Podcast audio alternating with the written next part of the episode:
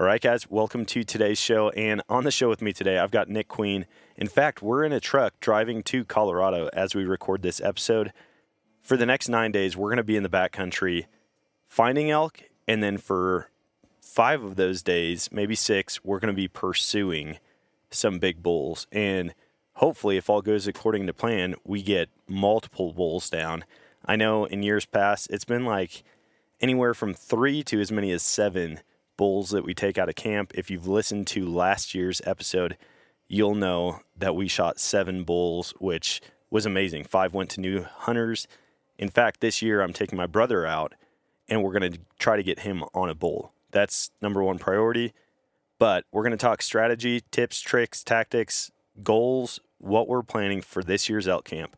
So let's jump into today's episode with Nick. Like he was doing things that were just badass. That was one of the coolest moments of my life. I was really scared, but knowing that Dan had the gun, I did have the rifle, like we would be okay.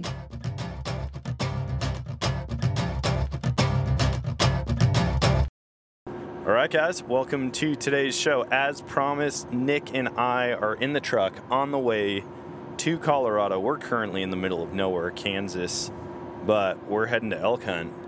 And unfortunately, It's been a day. it's been a day. My truck was supposed to be finished Your trailer. yesterday. Sorry, my trailer was supposed to be finished getting brakes and new lights on. I put lights on and they did not work at all. And after seeing the way that the trailer company wired them, I was like, oh, yeah. I did everything right, but it was just so much better looking, more professional, no random connectors. And they didn't get it done yesterday. Like I they were found out an to. hour before they were closing that they weren't going to get it done. So we hit the road almost seven hours after we were supposed to. Yeah, we were supposed to leave at like five this morning, and uh, we left at noon. So, So, that was nice. we've got to go pick up my brother's four wheeler, which Deer. is in Denver. Deer. I told you this whole You're gonna hear podcast that is- the whole time. Yep. Just um, wait till we get into antelope country. Oh yeah, I've never seen an antelope. Or like you're gonna see a giant muley I'm a freak. and you're gonna lose your mind. Yeah, it'll be cool. So But- for those of you that don't know, I've never been to Colorado. Um, I've never been elk hunting. This is a completely new experience for me. Um, I'm heading up here to film with Dan. Uh, we broke down at Bowfest, as some of you guys know, and uh, just now we're kind of hunting pals, huh? Dude, well, hopefully you're, you're my apprentice. Oh God, yeah. Not Uh, my apprentice, my intern. intern. I'm the As, intern. as Eric hates to be called. Yeah. So So he's coming out to film, and it's going to be a wild week. So we're going to pick up my brother's four wheeler in Denver. And instead of heading up to my buddy's place and staying the night there, we thought, you know what? We could shave off some hours. It's going to be longer driving today, but we're going to shave off hours overall and just head straight to our campsite, which we'll see how it goes. I mean, everything's riding really well right now. It has been the whole time. Straps are tight. We've gotten a lot of rain, yeah. but we're on the road to elk camp. And of course, as soon as we start recording a podcast, we run into more rain. Yep, just so if you rain. hear some, uh, other than the the 33s humming in the background, that would be the ring. These things are so loud, so hopefully it doesn't drown out everything. But It in the headphones right now, it sounds pretty good.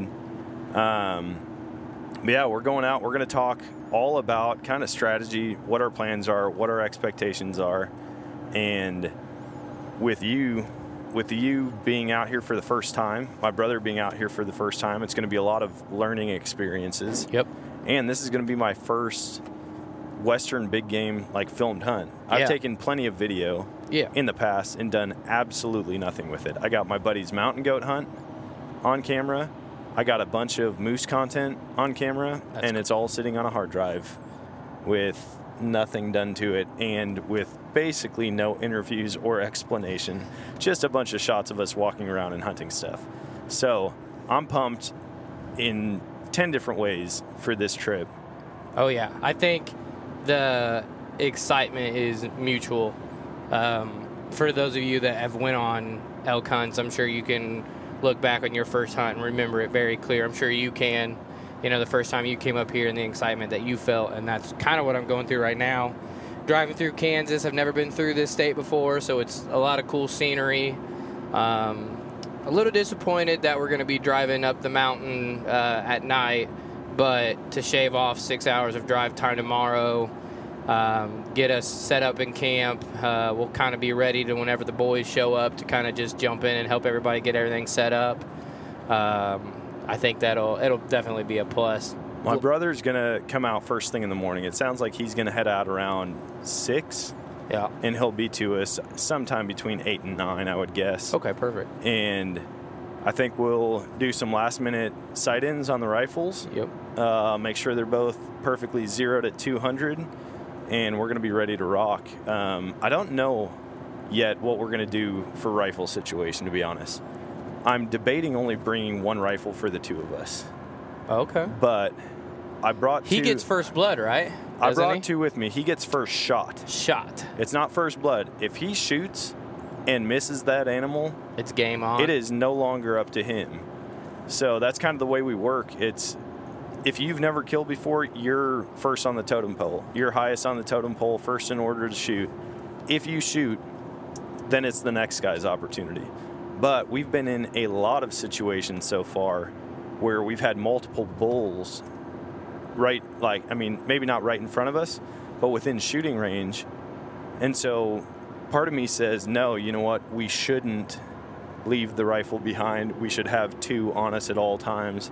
And I think that's probably the route we're going to go. I think that's It's smart. just carry two. It makes sense. So, so yeah, basically, order of operations out there is to do some scouting. We're getting out to the unit uh, a day and a half. Technically, we will be to the unit two days ahead of time. Everybody else is going to be out there midday tomorrow after stopping and grabbing some food. And then we'll be out there two days ahead of time, which means two days of scouting to figure out where these animals are at, if they're in the normal locations, figure out some sign, maybe check some saddles and see where they're crossing, where they're going to. And I plan on doing pretty intense glassing in the mornings and evenings. Dude, what a shot. I know. Nick's getting video. You guys are going to get to see a lot of the stuff that we're talking about in this podcast on the drive when he knocks out the YouTube episode. So it's going to be sweet, man. I cannot wait for this YouTube episode to launch. Nick's like, yeah, I do this all the time, so it's not that big of a deal. It is because this is really cool scenery that I don't get to film very often. So I'm very excited about not just the hunting experience because I'm, you know, an outdoorsman um, through and through, but to be able to come out here and capture it all, and uh, that is equally rewarding to me. Yeah. Um, coming out here, you know, I'm not just a lazy film guy that's just going to tell you I'm filming it and not going to help. Um, obviously, like I'm a, I'm a knowledgeable hunter, so I try to help put my two cents in on situations and stuff like that. But the film that we're gonna get and being able to see your face whenever, well, just like for example, like when we were hunting in Wisconsin. And I made those Instagram, you know, reels pr- Yeah. relatively quick. It wasn't anything crazy, but to see your excitement that you get, like, wow, like that looks so cool. Like that brings me just as much joy as um, honestly hunting is to be able to bring people, the viewers, and even the people that I'm filming, just like the joy of being able to capture that moment and mean something that we'll be able to relive forever.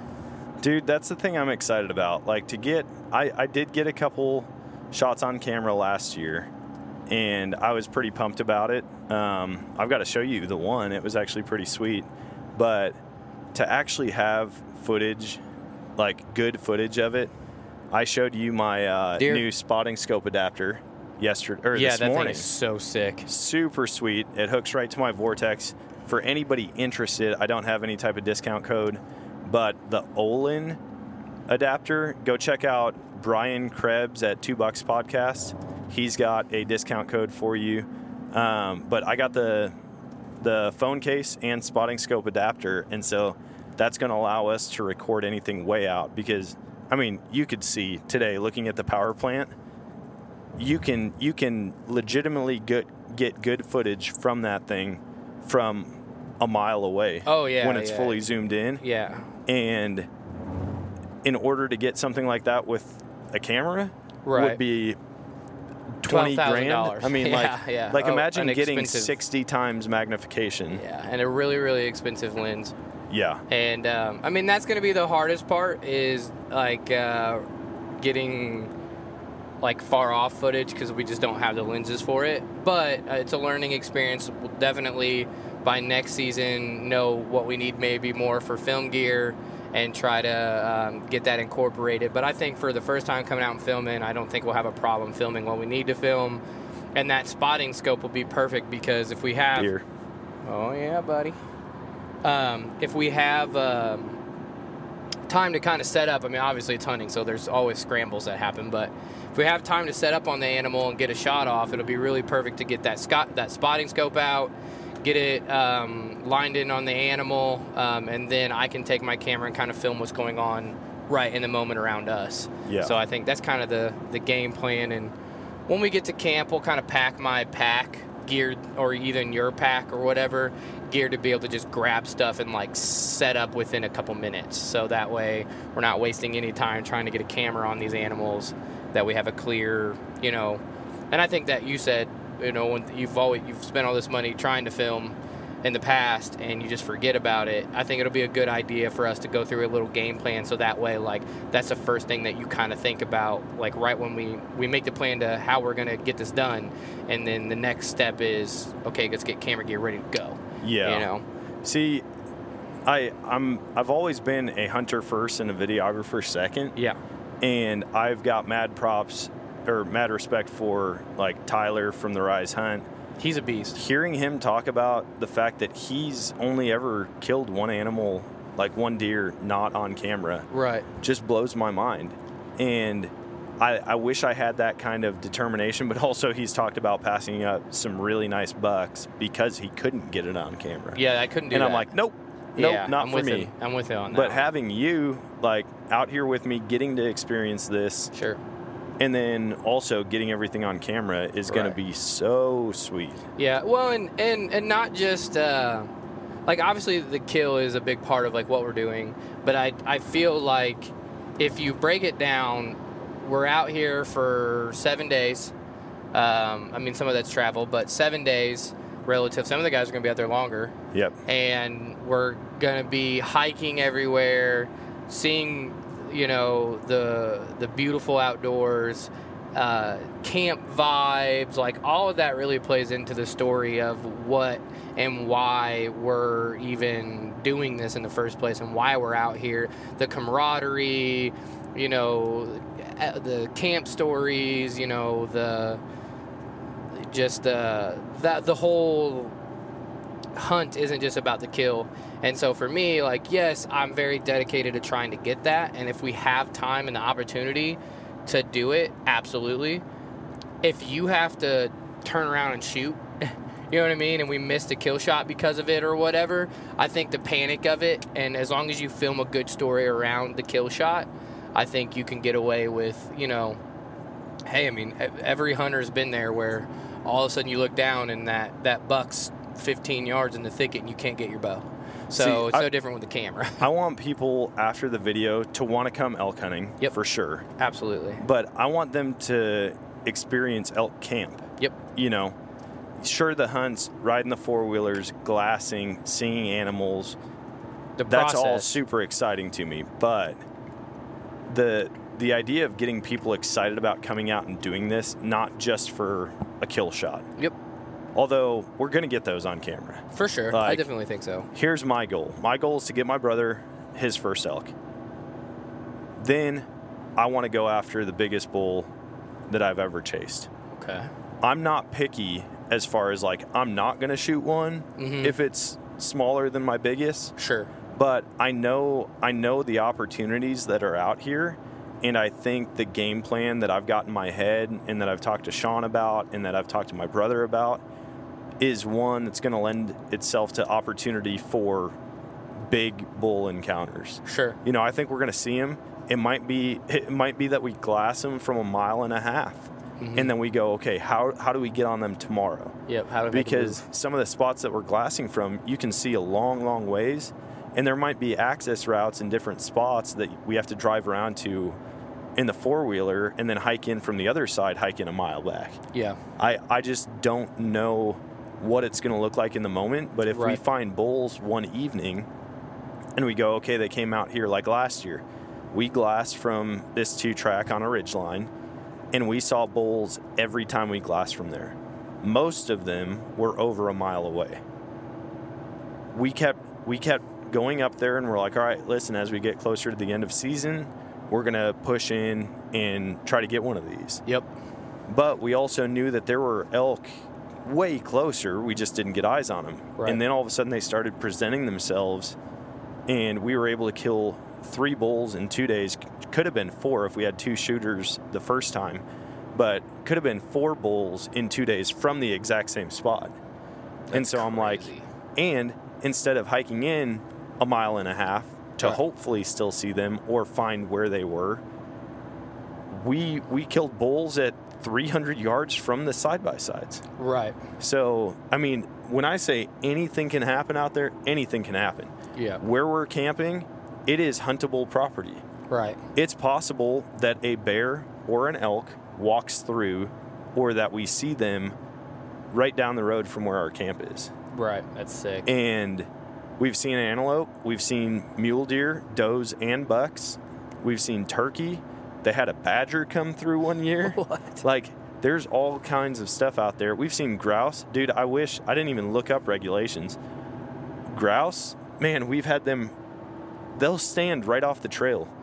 like you can be walking on a trail and they'll be six feet away just looking at you yeah. and, not you- even run. Oh, and you said that the, where we're camping at, it's like over a million acres, right?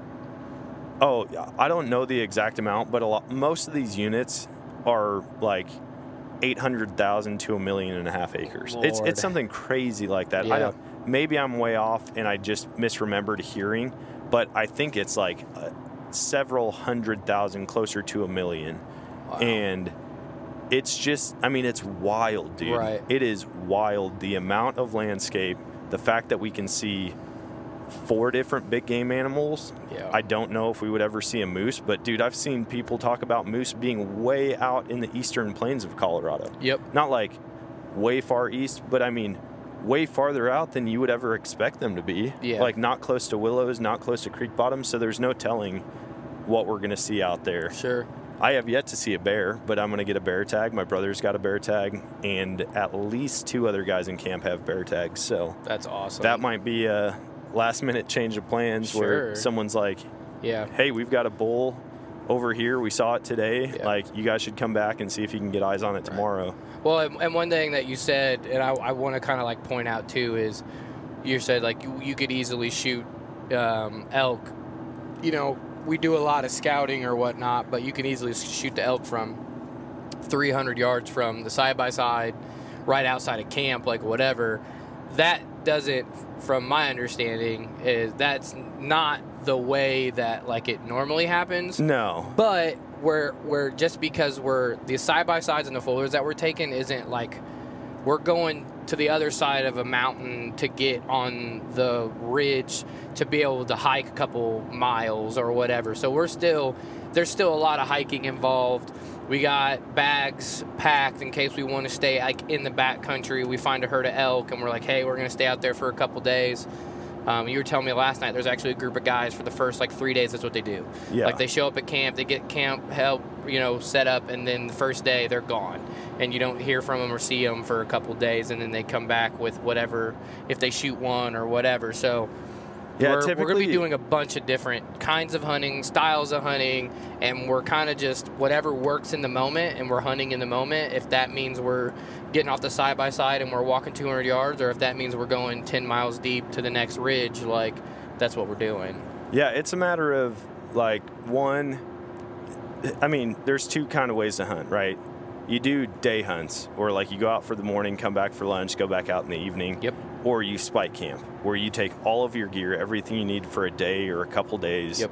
back with you, set up a tent in the back country, and hunt from there. Yeah. And I like doing both. I really do. I like the versatility of elk hunting as far as like the one thing we don't really do is set up over a location like you would in a tree stand or a saddle. Yeah, I'm wait. You know, Yeah. it is glassing and putting miles on the ground, whether it be on foot or on a four wheeler. Yeah. And I will say a couple of the spots that I've got picked out for us to hunt it's very rare for us to walk a thousand yards without getting eyes on elk.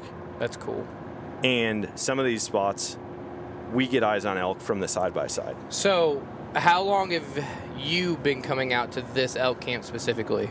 So this will be my fourth year. Now I did miss two years in there. One year I didn't make it out to Colorado at all. The other year I took some buddies to a unit not that far from here. Yeah. Um, but because because it's elk hunting, I mean, it's all public land, right? But Yep. you don't want to give away your location, especially if you're on bulls. You don't want a bunch of people following you out Right. there, hearing the gunshots. And they've had that happen where it's like we consistently bring bulls out from certain areas, and then all of a sudden you see the next day we're getting tailgated by four wheelers, and all they're doing is trying to follow us to our spot. Yeah. And it's like that's not how this it's not how this works. If you just Now it should work. if we lead you to elk, you're not going to be a good elk hunter because of it. right.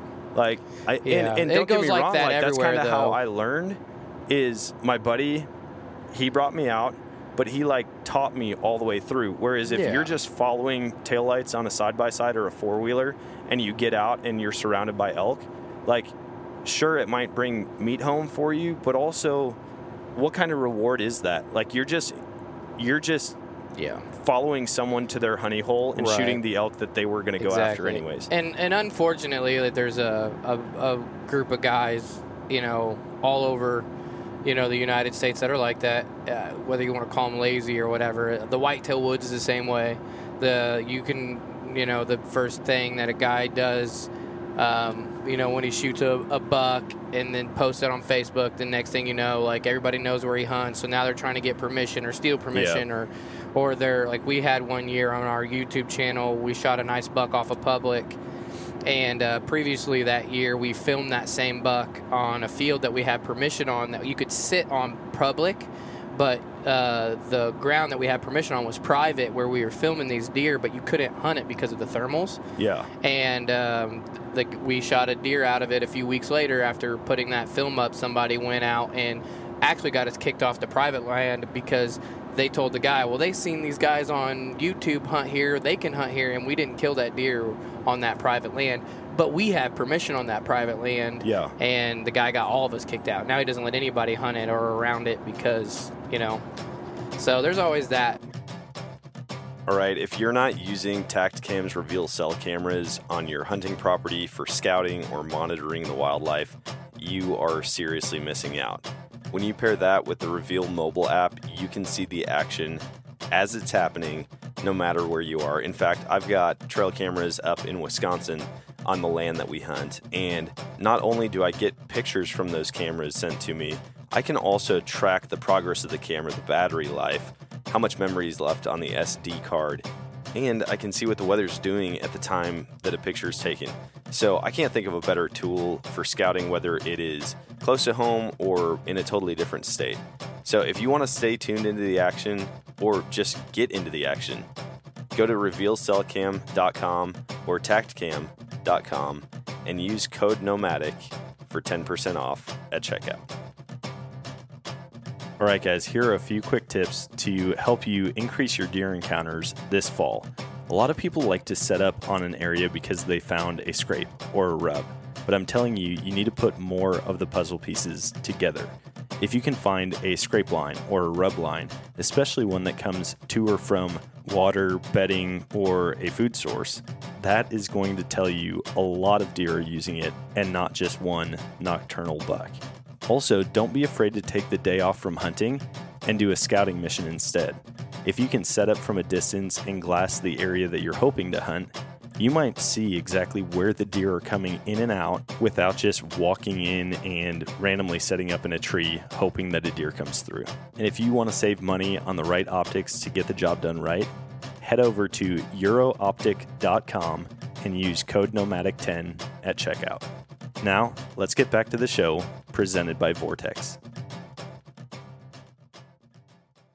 Dude, I've heard so many stories of that where guys go out and they hunt it, they're successful, somebody gets butt hurt about it, and then they'll go and like trash your character to the landowner yep and get everybody kicked off. And now that person doesn't allow hunting access at, At all. because of a feud that shouldn't have happened in the first place. Yep. And it's like, before you go and start trash talking other hunters to a landowner, think about this. If you were the landowner and all of a sudden there's a dispute between two people who want to hunt your property, are you really going to pick a side or are you just going to be like, dude, I don't want any drama and nobody hunts here? Yeah, for those of you Like- that have kids, if t- your two kids get into argument, do you really care who's right or wrong, or you just want them to stop? You want them to stop. You just want them to stop. Yep. And it's like, oh, they're fighting over the iPad or they're fighting over Yeah. uh, a toy. It's Right. like, okay, well, neither of you get it yep, now. see ya. And so it, it's unfortunate that that's Right. what it's come to. But like you said, what reward is that? Like you didn't gain anything knowledge wise. social media scouting doesn't. It, it might be a temporary benefit to you, Yeah. but long term, it's not going to work. Right. Like if you're just poaching people's Instagram accounts, Yeah. hoping to steal their spot, like that's that's just not really beneficial to anybody. No. Anyways, And you don't learn it like you said, you don't you're not learning like no, the the like my so I've I've never in my wildest dreams that I think I would be coming out here hunting elk. Like this is a honestly like a dream hunt for me for sure, you know. And one thing that I was telling my buddies, um, you know, they're all like, "Man, I'm so pumped for you. You're jealous, but so pumped," you know. And I told my buddy, I was like, "Dude, like in in hindsight, like this is awesome for me personally on like a whole other level because." I have zero expectation to perform yeah, other than the camera, and I can just soak all this information that you guys are going to give me um, from being out here for the next seven days in a safe environment with dudes that have been out here that know what they're doing and that you know in the future i can bring you know my kids and my friends and family to learn how to do this you know what i mean Yeah. with the the things that i'm learning from you if I came out here and got on my four wheeler as a weirdo and followed you around and then hunted your spots next year, I learned nothing yeah, other than where to pull the trigger at. Because next year, them elk aren't going to be in that spot. How did they find that spot? Well, they scouted it. They had the knowledge to find where the elk were going to be because of weather conditions or wind or you know whatever. And so you don't learn anything by what you said, uh, social media scouting or following somebody's truck around. yeah. So, It just, I I feel like the best thing that you can do if you want to get into western hunting is go out with somebody who knows what they're doing. yeah, go help get with a buddy. pointers, Yeah. but be willing to learn more than what they teach you. Yep. Like learn what the ground teaches you, learn what the land teaches you, what the animals teach you, what the weather teaches you. And when you get out there, you're going to start to see patterns and trends that the elk do. Like if it's unseen, unseasonably warm, if it's 70 degrees, they're going to go bed down in the shade before they normally would. Versus if it's snowing and a pretty firm wind, you might see those elk on their feet, even though you think, oh, dude, they're going to hunker down. They're Yeah. going to be hanging out under a cedar tree or under a pine tree or in a thicket. And it's like, they're getting their winter coats on already. Like Yeah. out west, the temperatures are way different than in the Midwest. Oh, yeah. And especially once you get at elevation, these these elk are gearing up for winter and they're going to be eating a lot of food right now And it's putting on some post-rut, winter right? weight. It's post rut, Yep. so those those bulls are already trying to gain more weight Yep. and recoup what they lost chasing elk and fighting off other bulls and wrangling cows. You know, it's Right. it's the type of thing where the more you're out there, whether you have a tag in your pocket or you're you're filming Right. or you're just out there to help haul meat. Yeah. Like well, get in was- with somebody who does it. Yeah, You're like, dude, go. I just want to learn. Can I come with? I'll never hunt this place. Like I will never hunt this place. I just want to learn. Yeah.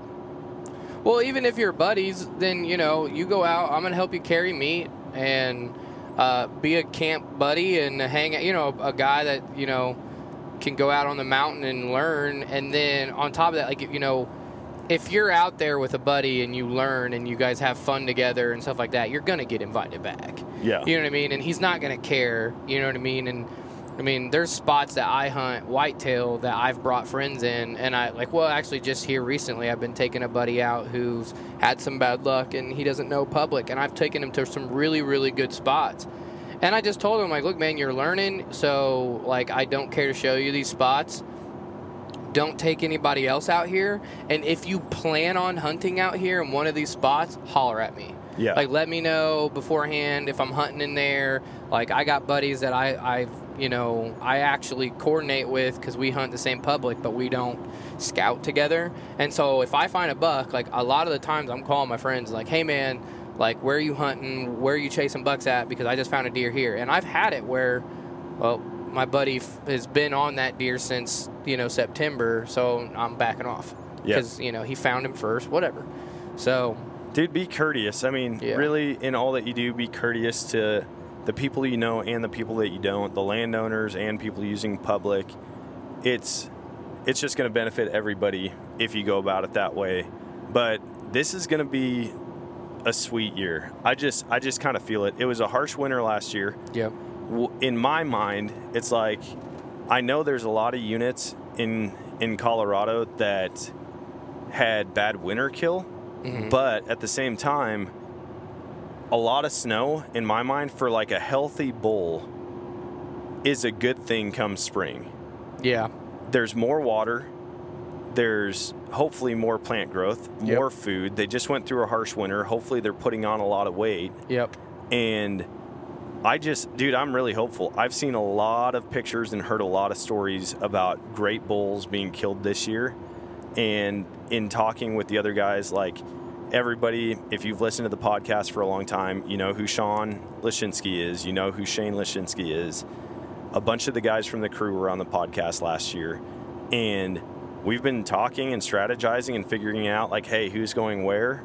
But a lot of that's going to be determined tomorrow and the next day when we go out and scout. yeah, yeah. I I don't want to say I treat it like a new hunt every year, but I will definitely completely change my plan based on what a couple days of scouting tells me. Yeah, well, and I think that's like, um,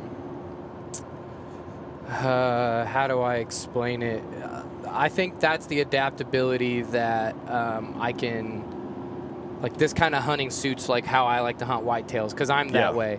I try to not let myself get drug into, uh, you know, a cycle where I'm doing the same thing over again.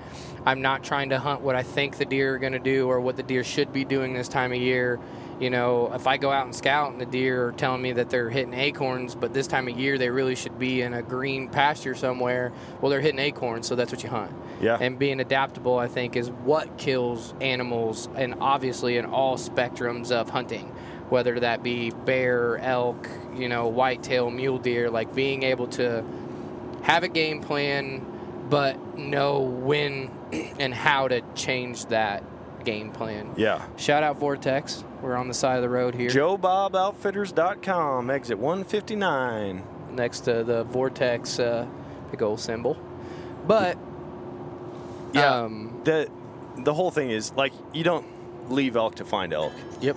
You've got to go where the Wife you've got to go where the elk are. I know I should probably stop this podcast and answer that, but I'll call her back here in a little bit.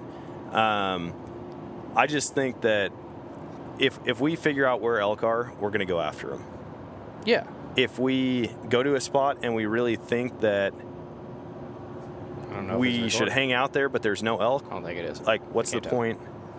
What's the point of staying there? You know what I mean? Yep. Like we're not going to sit.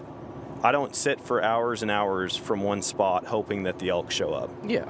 I go until I find elk, and then I decide if it's a herd that I'm going to make a play on, or if there's a bull that I'm going to make a play on.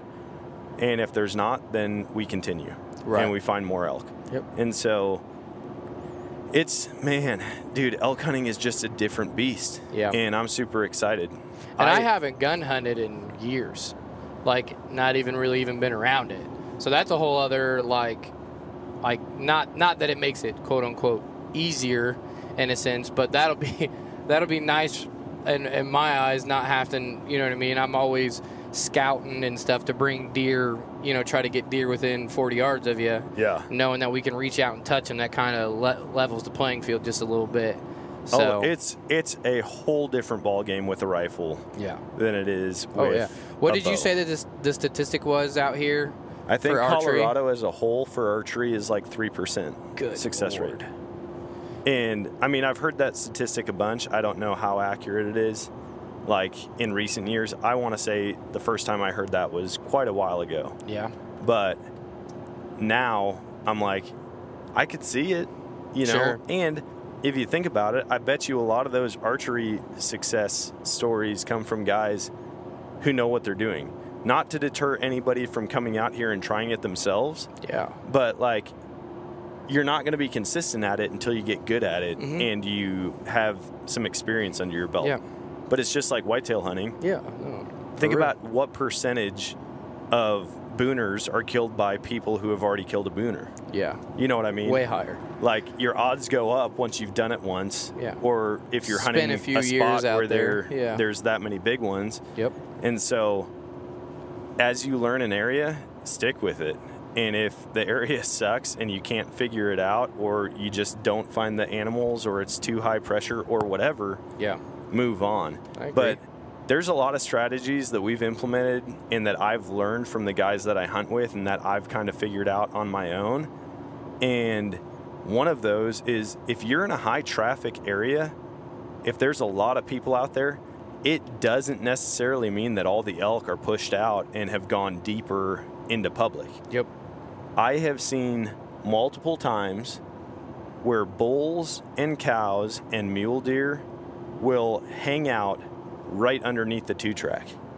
I'm talking like you get out on a finger and you're glassing across the valley and you look back and I've seen bulls 50 yards below the side by side. That's But they feel safe there. Right. Think about it with whitetail. How many whitetail do you think are bedded in medians Yep. Oh yeah. throughout the Midwest when there's, you know, Well, a I- 150 yard strip of timber in between the highways. Yeah. I bet there's a ton. Even though it's high traffic area for vehicles and human presence, they feel safe there. Yep. They know like, hey, as long as I don't go over there, Mhm. I'm good. Well, are I'm guessing here, but are the and I asking um, whitetails seem at least in a lot of the public that I hunt like you don't have to go deep for these deer. A lot of them are. I mean, I've killed a couple good deer. I mean, you could see the road and the parking lot, and they bed in a manner and move in a manner in which they can kind of monitor. Uh, Yeah. The you know the uh, the access points or stuff like that. Are elk any similar?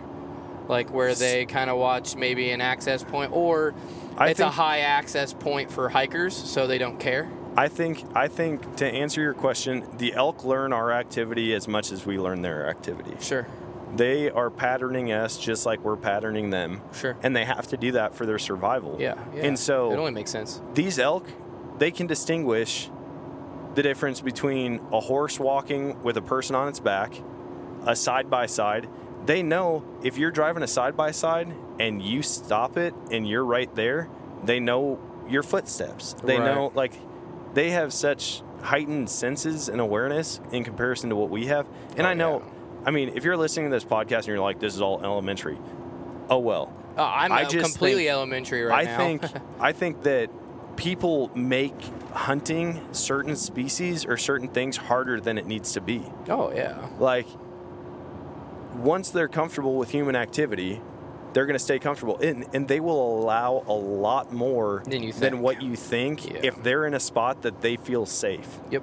If they feel safe, they're going to Act safe. not act like wild animals. They're Yeah. going to act safe. You're right. And that might mean you walking around them and not even knowing that they're there Oh, yeah. because they're tucked in a thicket or in some of this country the roads are so steep that you will never see the elk on your same hillside.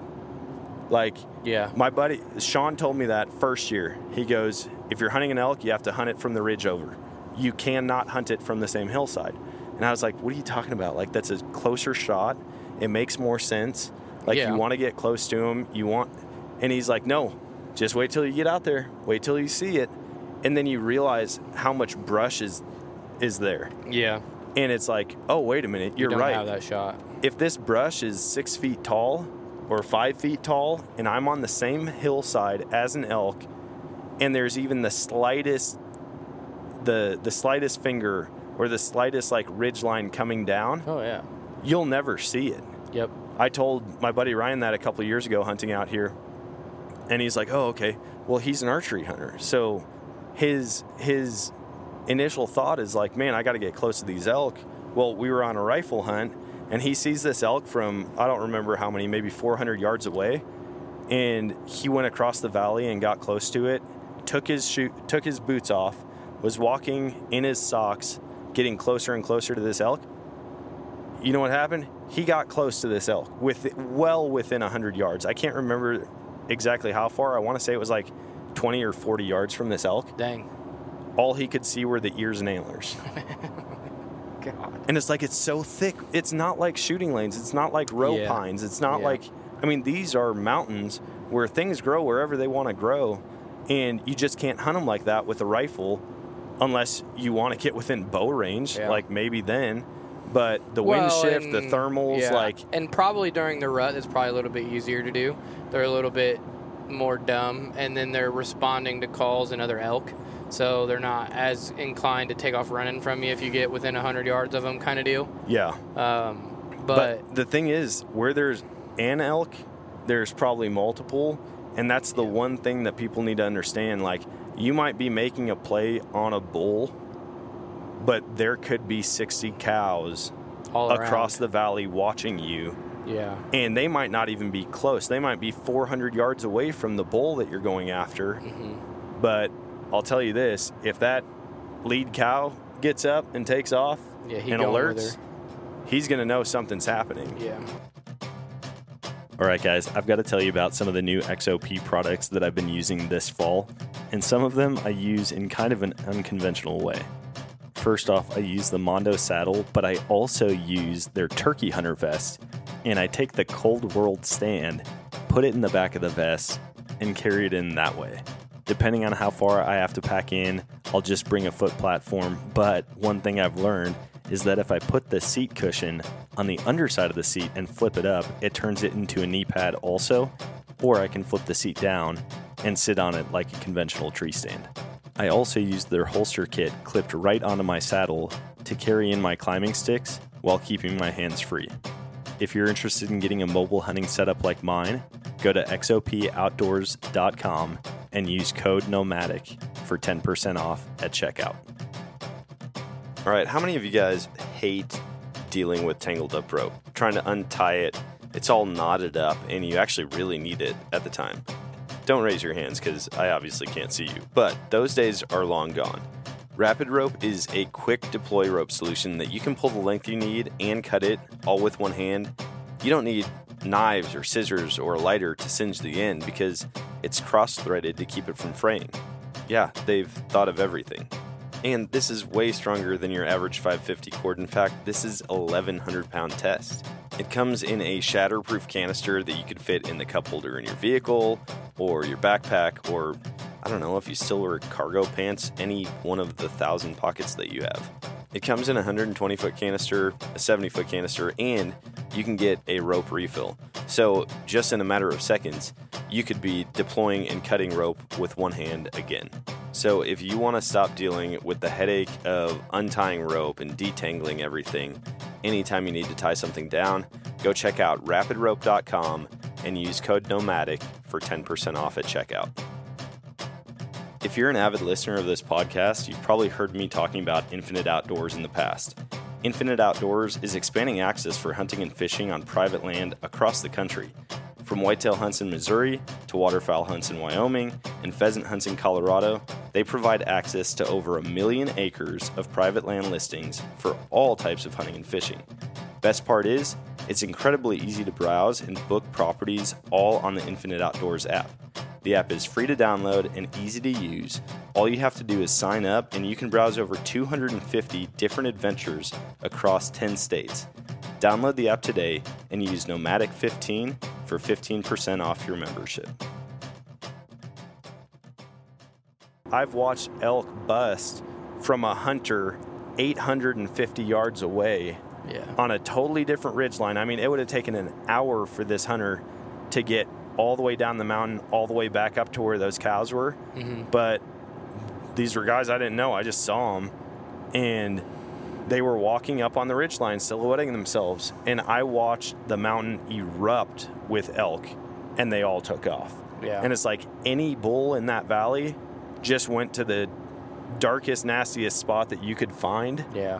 to get away from it or just got out of there quickly. And I've watched I've watched elk go a mile in a matter of minutes. Oh, I mean all the way across the valley to They're a totally different mountain range. Yeah. They're forest horses, is if, what they if, are. if you put too much pressure on them, they're gone. right. If they don't feel safe that's where you whole, bumped that's them Cam from. Hanes' whole deal, ain't it? That's why he trains the way he does, is so that he can try to keep up with the elk when they crest a ridge. He's got to get up there with them. I wouldn't be surprised if that guy could. Like he's crazy, man. Oh yeah, But he's mentally not okay. I In a am, good way. Calm down. I'm not. I'm not gonna chase down an elk. I'll tell you that right now, no, man. no. I'm in good shape and I work out, so I'm not worried about that. Packing out will be, f- uh, to me, like, I heard this, I don't remember where, a podcast somewhere. uh, I want to say it was like, uh, maybe it was a Joe Rogan podcast. I'm not sure. But, anyways, he said, like, you'll, you'll do things that are, like, in the moment, not fun, but you, like, like, you're Secondhand suffering fun.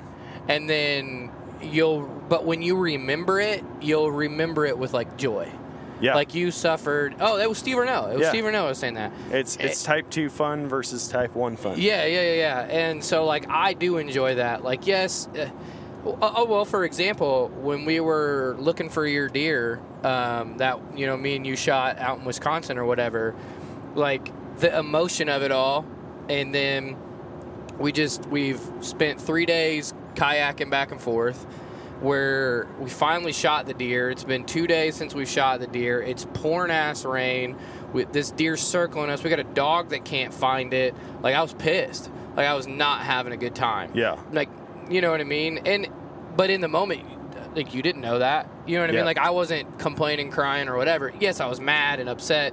The whole emotion of everything like, what we were talking about last night but you know i like that suffer and it shows me who i am. For sure. because to me i feel like if you don't come out here and and, and push yourself um, and do things that are hard and do things that are uh, going to push you to a breaking point then for one you don't know where that breaking point is.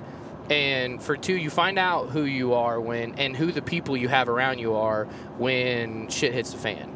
And when it's hard and it's rugged and it's nasty and it's you know 30 degrees and we're packing you know a giant elk out of a six mile you know what i mean hike in or whatever so that to me like yes i'll probably cry or whatever the and you know my feet are gonna hurt them blisters whatever but when i go home like i'm gonna remember that eh, you know and very very fondly Absolutely. I'm excited for that specifically, honestly, because I feel like this is a huge test.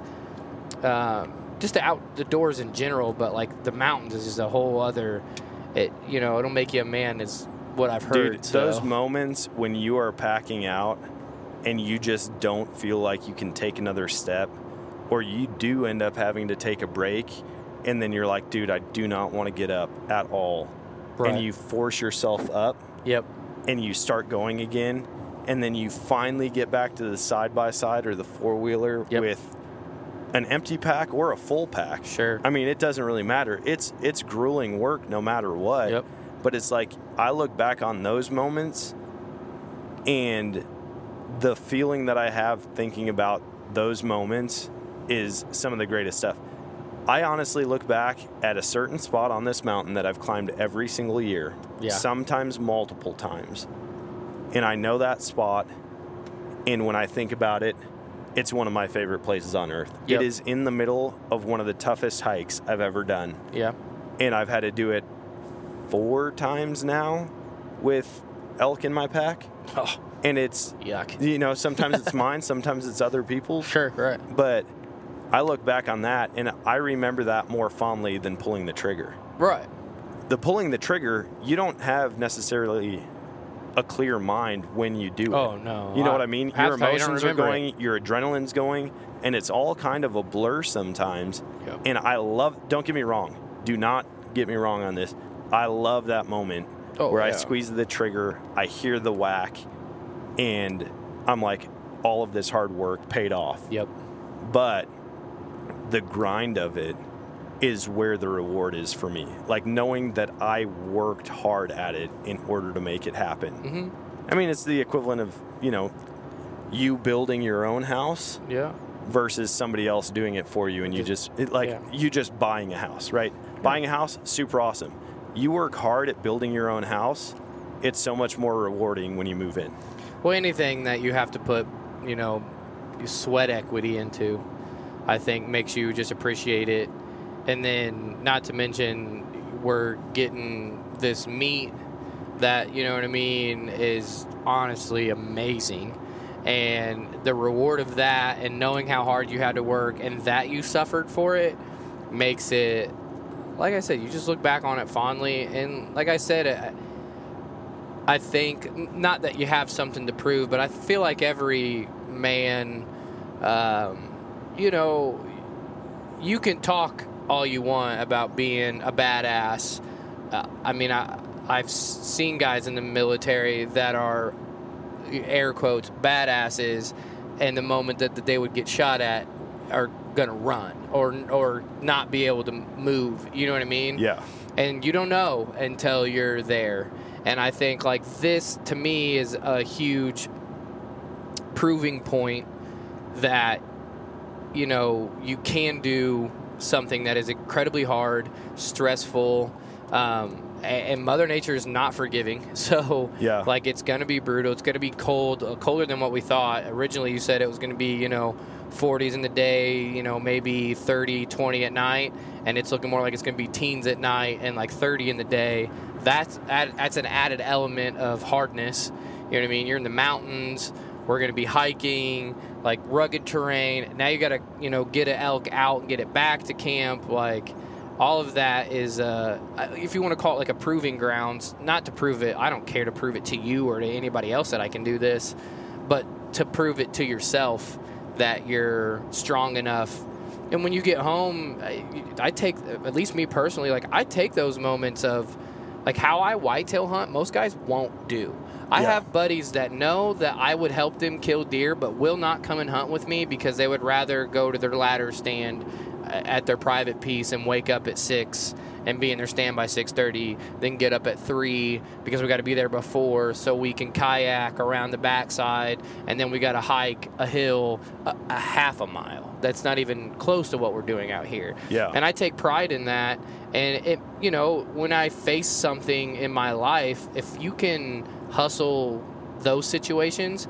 and you can do something this hard like like hunting elk Yeah. um, I think it's a, a big proving point to yourself that like, you know, you're gonna, always going to have a mountain to climb uh, Yeah. in your life. Um, I don't care how much money you have or don't have or problems that you have. Everyone has something that they have to climb, and I think this is a really good way to for a, a, a man to really prove that to himself that he's capable of Yep. suffering and being successful. Dude, we're gonna have to fight the elements, terrain, physical barriers, mental barriers that we put on ourselves. Mhm. Like elk hunting will test you in ways that you haven't Yeah. thought of. And that Doing is other what things. I'm most excited about. Dude, I- it's awesome. yeah, I look forward to coming back to camp absolutely spent. trashed. Yeah, just It's ugh. just the greatest feeling because you think you've got nothing left, and then you get back to camp and you stay up till midnight. you've got new life. You really Yeah, do. yeah, like right. it's very rare that I go to bed early at elk camp, Yep. and I'm always getting up early. You're right. Yep. But And you don't think about it, like even at deer camp. You know what I mean? We got. I would say we probably got less sleep than I normally get at home, and I'm not a sleeper, but I slept the best at deer camp in my tent because Yep. I was spent. I was tired. You know, we were running on no sleep, and then you start adding the the filming and editing and producing and getting content out.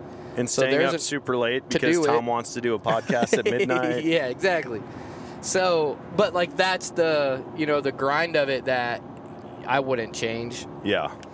It's So- dude, it's gonna be wild, man. You're gonna get hooked for sure.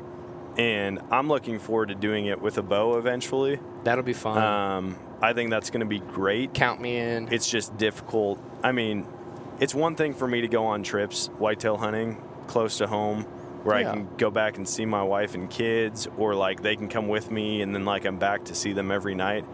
But being away for nine, sometimes, sometimes this trip is a 13 day trip for me. Yeah. And that's something that I don't care for. Like, I don't want to be away from my wife and kids. Yeah. I would love it if they were at a hotel just down the street Or with us. or with us. Right. But it it just happens that, you know, like elk camp, it's not a spot. My kids are in school Yeah. and unfortunately they're not. And so like I don't want to be gone that long, but knowing what I'm about to get into, knowing the hard work that I'm about to put in, the potential for reward at the end of it all, hmm and uh, dude, I just can't give this up, man. Yeah. I really I- can't. And I- I, can't substitute this hunt specifically for an archery hunt. Yeah. So I don't know when I'll ever hunt elk in Colorado with my bow. Well, and like from talking to you, I want to clarify this if you if you're getting the wrong idea here. This the the um, the reason you you can't give this up isn't because your possibility of shooting an elk is way higher with a gun and you don't want to spend the money to go uh, archery elk and be unsuccessful. No. I think the biggest reason you wouldn't want to give this up is because of the camp. Oh, the camaraderie of it. Yeah, right. I love coming to this elk camp, and it's awesome that I finally get to share it with somebody else. Yeah. Or like two people. Right. I've always you're wanted to bring my guys. brother. I said if I can ever bring somebody, it's going to be my brother, and he can come out this year. Yep. And then because you're not hunting, like, sorry Nick, but if you were carrying a rifle this week, they would not have let you come to camp. Oh yeah, yeah. But- I, I'm aware of that. Now that you come out and film, they're going to be like, oh, dude, right. next year. But even if next year, I don't. I'm perfectly content with the next couple of years, even if just filming. I get just as much enjoyment as that, and maybe when, when it's my time, it'll be right and it'll happen. Listen, if I told you you could stay home and hunt whitetails with your bow end of October, beginning of November, or come out and rifle hunt elk, what are you choosing? You don't want to ask me that question. I I, think- already told you. I think this I is know the, hardest. Listen, I think I know the answer, but I think that answer might change after this so week. so that'll be the question. Right now, man, for this being my first time, I think that's a big reason why I was ready to just go. You know what I mean? Yeah. Because I, I, for those of you that don't know, this wasn't something that we've planned for a long time. Like once we linked up we at, solidified this a week ago. yeah, once we linked up at Wisconsin, and you were like. I mean, we met at Bowfest and we're friends. Don't get me wrong or anything, but sharing camp, especially an elk camp where you have to suffer, like you got to know that you can hang out with somebody in a tree and you guys are going to be cool and you can get through, you know what I mean, a, a quote unquote a shitty time together and, and not be a battle or whatever, right? So I think that kind of solidified itself at our Wisconsin camp that like, oh yeah, like since we hunted together, it made it pretty easy to be like, oh yeah, I could go share camp with this guy, you know, because that's a big thing. But to be honest, if this wasn't like my first time coming out here, I would have a really hard time. Le- this is my favorite week to hunt whitetails. That last week of October is just fire flame to me. Yeah. But I really want to do this. I've always wanted to come out here. I have the opportunity. I'm not, I'm not one to give up opportunities. And like you said, maybe at the end of camp, that might change. It depends on how mean Bro, these guys are get to on. me. You gotta get and on how- whitetails earlier than the end of October. That's all. It just means you have to be a better I need hunter to be. I need to in suck September less, and. October. You got to be better. Well, we don't get September where I'm from. Whoa. We When we got an? October one start. It it sucks. Dude. That's why I I'm not very interested in early season because at that if you start patterning your bucks September, by the time we can hunt them, they're different, and they're so much different October one that it's really hard to honestly on public ground if you don't have all the noxious time that you want or a million cell cameras, which I'm not a cell cam guy. Um, don't look down on them, just not a cell cam guy. Um, it's really hard to do. So I look forward to finding my buck mid October. Um, I know where a lot of bucks are from years past, and then pushing into that late October, early November. I really like late November too, early December. So, but like you said, maybe after camp, seeing the scenery and the camp vibes and everything. Um, I'm already not looking forward to digging this damn latrine for everybody. Dude, Apparently, new guys have here- to. here's the deal, though. Who's going to film digging the trench? There's going to be, for sure, two other new guys at camp this year. Okay. So, So I might be able to pull the I'm filming card. well, the problem is we're going to be there first. Oh, okay. So it's and so if we need one, oh, dude, I don't even have a shovel. I need to see if my brother is bringing a shovel. I mean, if not, we go poop at the last gas stop tonight, and mm-hmm. then tomorrow we hold it until they get there and we can I- dig a hole. I can go shit in the woods somewhere. I'm not that Oh, bad yeah. about it. We just we just like to dig a deep hole and bury it. Yeah, it's and nice. Like you just don't. I mean, we dig a deep hole. Yeah. We set up a pop up like a ground blind. Yeah, I showed you. You had like a little, or you showed me you had a little like tent kind of thing deal made. Yep. So the Dude, shitter tent. Here's here's my prediction. Okay, let's hear it. In the first two days, my brother is going to have a bull down. Counting tomorrow, No, no, no. The From first hunting. two days of the hunt, Saturday and Saturday, Sunday. Okay, because tomorrow Sunday, is tomorrow is Thursday, correct? And Friday's going to be Thursday night. Friday's going to be scout mainly. yes, Okay, that's cool. all. Thursday and Friday are camp setup and scouting. Okay, and we're probably Saturday not even going to bring a, a gun with us, or how do you do that? No, no, no. You don't bring a gun with you scouting. Okay. Like we're just gonna hit the ridges, glass, Sure. maybe check out some new territory. Sure. But we're just gonna be doing a lot of optic scouting, and then come Saturday, like Friday night, we're gonna have a game plan of what we're doing Saturday morning. Yep. And then hopefully we go and execute that game plan successfully. Sure. My prediction is that my brother has an elk down by end of day on Sunday. Okay. My my other prediction is that I've also got an elk down at the latest Tuesday, but I'm saying maybe Monday. Okay. And we're going to be packing out meat and then helping other people get on elk. Yeah. So I don't think I don't think we're going to hunt with a big group this year. Sure. I think it's going to be a couple of us going out, like Mhm. me, you, my brother, maybe me, you, my brother, and Sean. hmm I think we're going to scout with more people, like Shane, Fish, Thad, several other people. We'll see. Sure. But we're going to scout and then get basically try to help everyone get a game plan that hopefully has a high success rate or a high chance of success.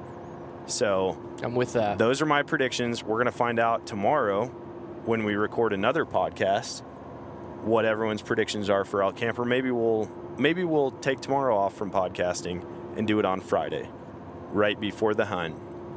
I really like doing that where everyone's like, "Hey, what's the game plan for tomorrow?" Jacked up. You've probably seen some elk by then.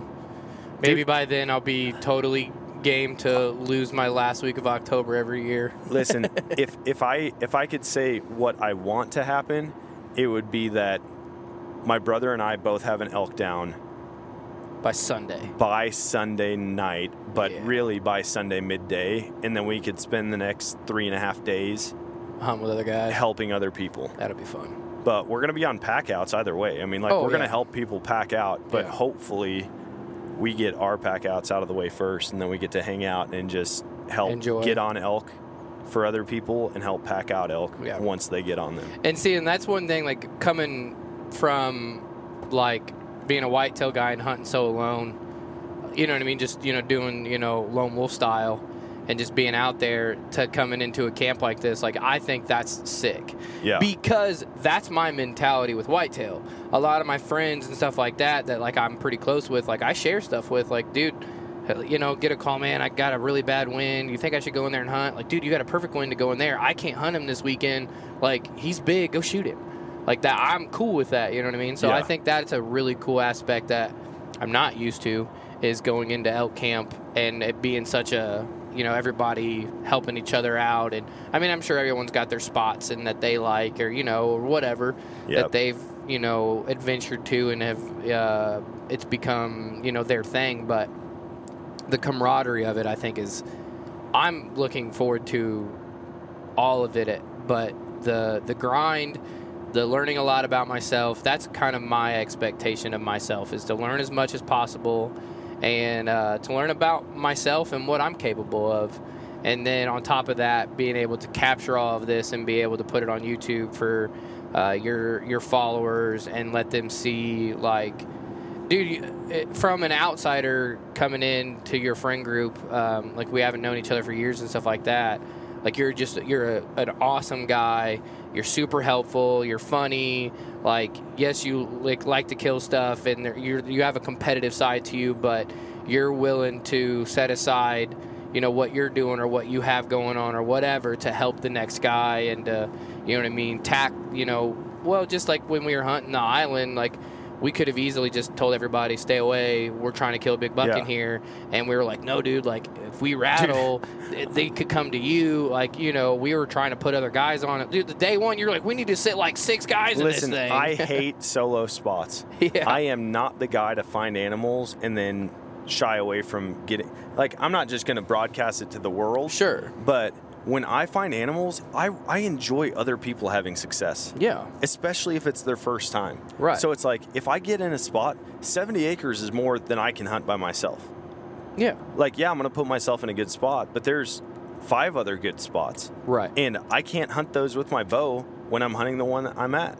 And so if if I can get other people out there and maybe somebody else gets an arrow in a in a deer, why would I hide that and keep it for myself? I've already told a couple different people, like, dude, next year I've got a spot for you on that island. Like people from the group. Next Right. year when you come out, you need to come and hunt the island and I'll put you in a good spot that we found when we were out there Right. and I get just as excited. Like when I'm sitting in the tree stand and I'm hunting around other people, the whole time, if I'm not seeing deer, I'm hoping to get that text message Oh yeah. or to hear that gunshot. And it's like, who who was it? yeah. Who got it? When I hunt with my family in Wisconsin, it's the same thing. I'm sitting there and I'm like, all right, I'm not seeing a lot of deer, but I really, really hope I hear a gun go off soon Yeah. Yep. because that means somebody's seen deer. And I mean, we're already texting, talking like, hey, Right. you guys seen anything? Hey, I've seen this many. Man, it's Yeah. dead over here, whatever.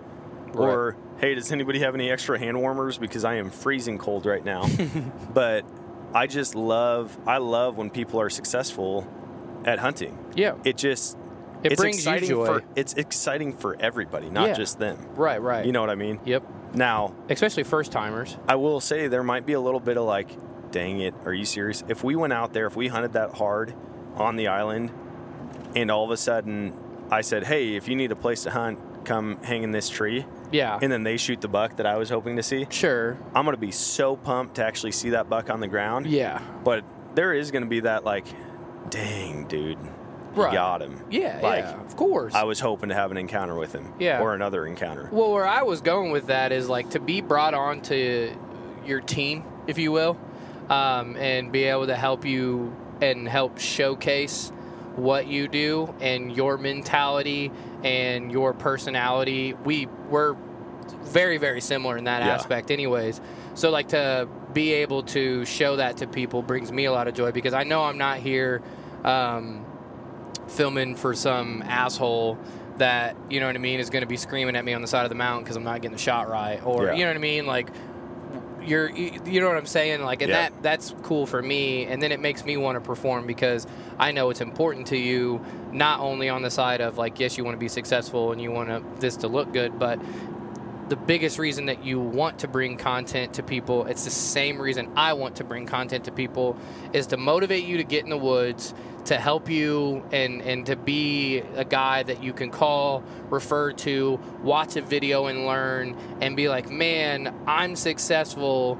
And I went out here and I listened to Dan's podcast. It got me pumped up. I went and watched that YouTube video, and you know what? I saved my money. I got an elk tag, and I went out with the boys, and we did it. Yeah. Like, you know what I mean? And to be that reason that someone bought a tag and that somebody was successful and giving back to the hunting community and getting new hunters involved in the, the community, like, that's what it's all about for you. And Yep. that lines up with exactly what I want to do. Dude, there's nothing So- more rewarding than the messages I get, and I need to start asking permission to post them because I've had a couple people reach out and they're like, dude, after listening to this podcast specifically, like this episode, Yeah. it made me go and get my license and get back out in the woods. Yeah. Like I hadn't been out there. And I missed it. Or, Right. dude, I've never done this, and hearing you talk about it made me really want to try it. And so I went and I hunted a different state than I ever have, or hunted a different species. And that to me, I'm like, yes, Right. yes. Like, this is why I, I don't share stories to brag about my success. No. I share stories for entertainment Mhm. and to hopefully encourage other people that there's stuff out there that you never thought you could do that you can. And I'm Right. not just saying the physical side of it, but just opportunities. Mhm. Like you can go and hunt almost any state right now.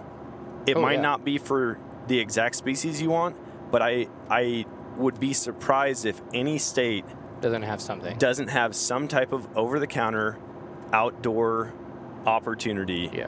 fishing, hunting. Yep.